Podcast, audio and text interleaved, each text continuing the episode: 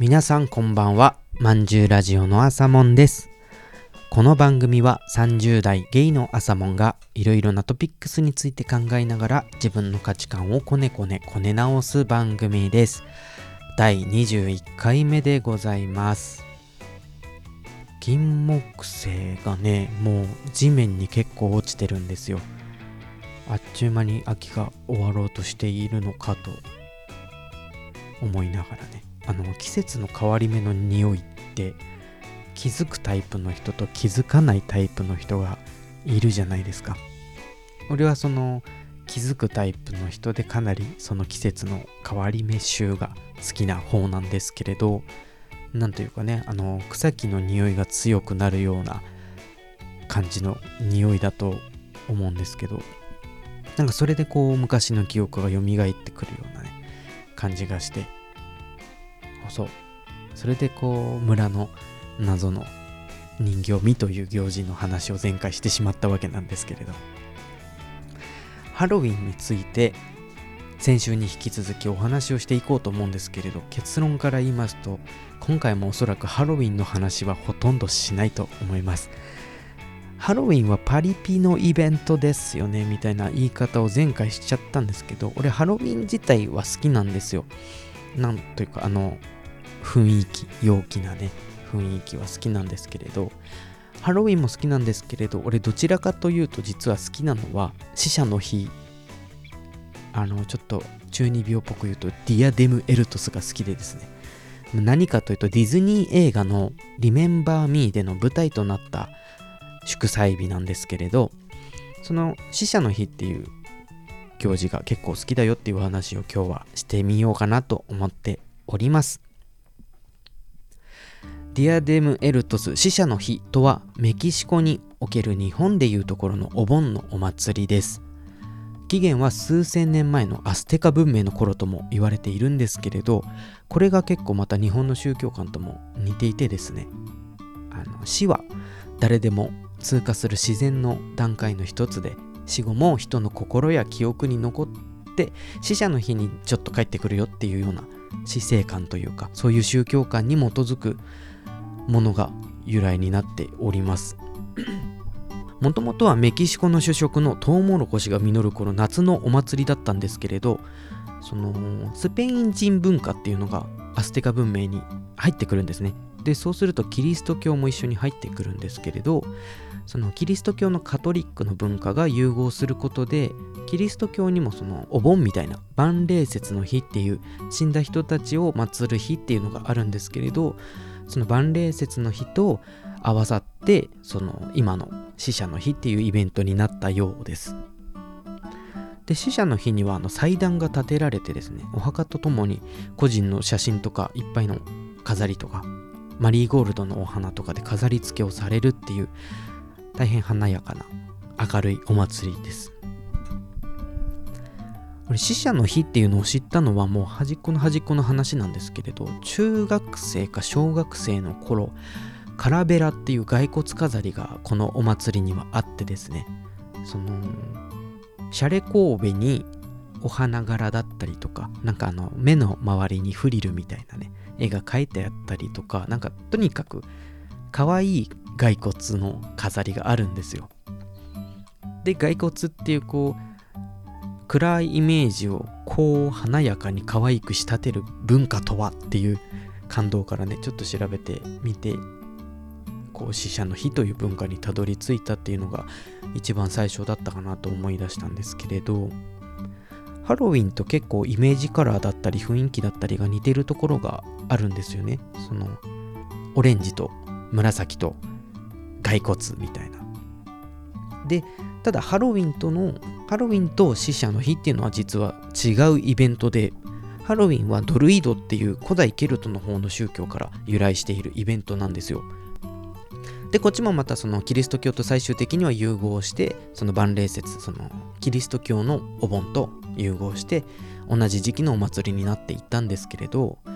このドルイドっていう文化もまたまあ全然結構その生贄を捧げるみたいな概念があったりするところもあるんですけど輪廻の輪廻転生の考え方とか自然崇拝自然ってすのこう恐れを持ってね向き合いましょうだったりとかすごいよね自然っていう考え方が基盤にあるような宗教なんですねドルイドっていうのは。で由来になったのはドルイドの中でもサウィン祭りという行事でこれはあのまたお盆と同じように先祖が帰ってくるよっていうイベントなんですけれど先祖が帰ってくる時に一緒にあの世の扉がオープンしちゃうので悪い奴らも一緒に帰ってきちゃうよっていう結構恐ろしいイベントのシチュエーションなんですよ。だからえっ、ー、とあ楽しくはあるけれどその悪い奴らモンスターだったり化け物だったり悪霊の仲間に化けちゃおうっていう化けてやり過ごしちゃおうっていうっていうねお祭りのようです。ただまあ、現代においては、まあ、日本国内に限らずほぼ仮想文化お菓子の文化が残っているっていう感じになってしまっているようです。で死者の日の話に戻るんですけれど死者の日の何が好きかっていうとさっきちょっと話したようにカラベラがもともとは好きだったんですね。あのもうシンプルに可愛いねっていう話ではあるんですけれど。で子供の頃の死の価値観ってこう死ぬって最悪だよねっていうあの当たり前の話なんですけれどその死ぬって最悪だよねっていう漠然としたこうイメージが全くこう真逆な希望的な価値観をプラスされているっていうところに気に入ったっていうのが大きくてですね。それがそのなんとなくお盆だよっていう認識はあったんですよ。死者の日っていうのがおおよそ日本でいうお盆だよとは思っていたけれどお花いっぱいでなんか演奏しててみたいな全然イメージが違うなっていうところがすごいというかね魅力的だなと思ったんですけれどちょっと年を重ねてですね俺はそのジャズ文化に触れるようになっていったんですね。でジャズ文化に触れた時にニューオーリンズの音楽層っていうのが、まあ、知ってる人は知っていると思うんですけれどそういう文化がありましてこれもまためちゃめちゃ好きな文化なのでちょっと今回話しちゃうんですけれど大まかに言うと音楽層っていうのはお葬式でめっちゃ演奏しますっていうような文化なんですね。これはもうなんか賛否があったりだとかなんだとかっていうのはあるんですけれど大まかに言うとお葬式のあの棺を担いでお墓に行きましょうっていう行きわかるの first line っていうんですけれどこれあの死者を悼むような賛美歌だったりとかちょっと荘厳な曲だったりとかを演奏しながらみんなで行進をしてお墓まで行くんですね。で埋葬をしますと。で埋葬が済んだら帰りましょうってなるじゃないですか。で帰り道は今度は second line って言ってもう爆上げな曲を演奏しながら踊りながら帰るみたいな。そんななんか そんな対立構造がね融合することあるみたいな感動があってですね。でまあこれも、由来というかかなり端折っていってしまうと黒人の奴隷時代っていうのがやっぱり大きい影響の一つにあってですね。この世にはもう自由がないから肉体から魂が自由になってよかったねっていう。魂のこれからの将来をお祝いしましょうっていうような趣旨なんですね。そのすごく明るい祭りなんですけれどちょっと悲しい文化があったりするっていうところなんですけれど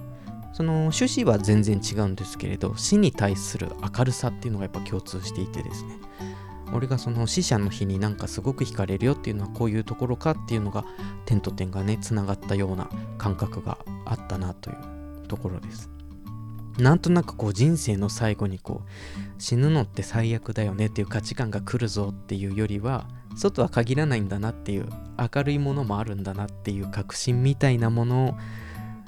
の象徴みたいにちょっと俺は捉えてるところがあるかなと思います。死者の日のお祭りの祭壇を作るって言ったじゃないですか。祭壇にはとにかくいろいろな飾りがあるんですけれど祭壇に限らずなんか家中だか町中だかすごい飾りをつけるんですけれどパベルピカドっていう色紙の切り絵があるんですね。でそのパベルピカドっていうのはその風を表しているものででさっき言ったカラベラだったりとかそのシャレ神戸型のお菓子だったりパンとかっていうのもあるんですけどそれもなんかみんないつか死ぬことを忘れないようにっていう意味が込められたりしているんですって。その飾りの一つ一つに意味があってですね。でその中でも特にちょっと気に入ってるというかなんかしっくりきたのがマリーゴールドとお香なんですけれどその概念が日本のお盆のあのほおずきとお線香とほぼ一緒なんですよ。で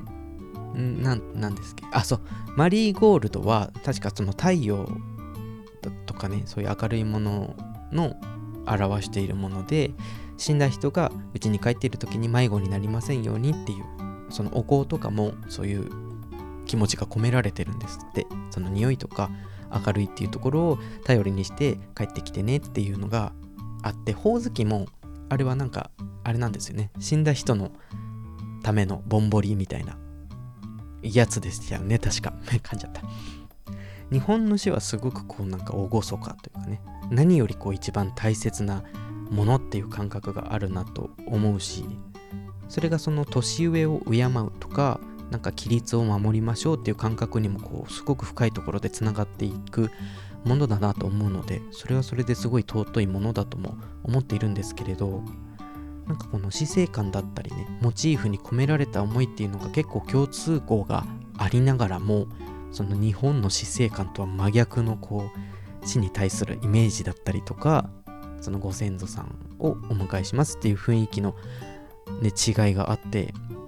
それがなんかさっきも言ったんですけれどやっぱ人生の最後に来る暗いものっていうよりはなんか逆にね明るいものが来るかもしれないみたいなそういうなんかそれが安心したりとか前向きになれたりとかなんかまっとうに生きたいなと思わせてくれるようなね要素になっているなっていうところが好きなところだなと思っております。どうしよう続き考えてなかった。死者の日っていいよねっていう話をねめちゃくちゃ深掘りしたような感じになってしまったんですけれど。街の中も注意してみるともうコスプレっていう人もいっぱいいるんですけれどモンスターに仮装しているのか骸骨のメイクメキシコ風のメイクをしているのかっていうのがあったりして多分それぞれはね人それぞれでちゃんと文化を踏襲してとかって真面目なこと考えてる人も少ないと思うんですけれど意外とこうあ2種類あるんだなっていうのがこう街の装飾だったりね端々に見えたりするのでちょっとこうね注意して今年は見てみると楽しいかもしれないですね。ちなみに渋谷とかにあるですねタコスのお店 Tex-Mex っていうお店なんですけれど実は今月か10月俺ずっと行きたかったんですけど初めて行く機会があってですね Tex-Mex に行ってきたんですよ。そしたらその店内にやっぱり calavera だったりとか papel picado っていうさっき言った色紙の切り絵だったりがね飾ってあったりして そうそうこれこれっていう雰囲気だったのでちょっとね近くに住んでる方はちょっとお店に足を運んでみてもいいかもしれないです。ご飯が炊けましたということで今日はこんなところで終わりにしようかと思います。まんじゅうラジオではトークテーマや相談なども募集しております。番組の概要欄に URL 貼っていますのでお便りなどいただけたら嬉しいなと思います。最後まで聞いてくれてありがとうございました。皆さん良いハロウィンをお過ごしください。それでは今日もめでたしめでたし。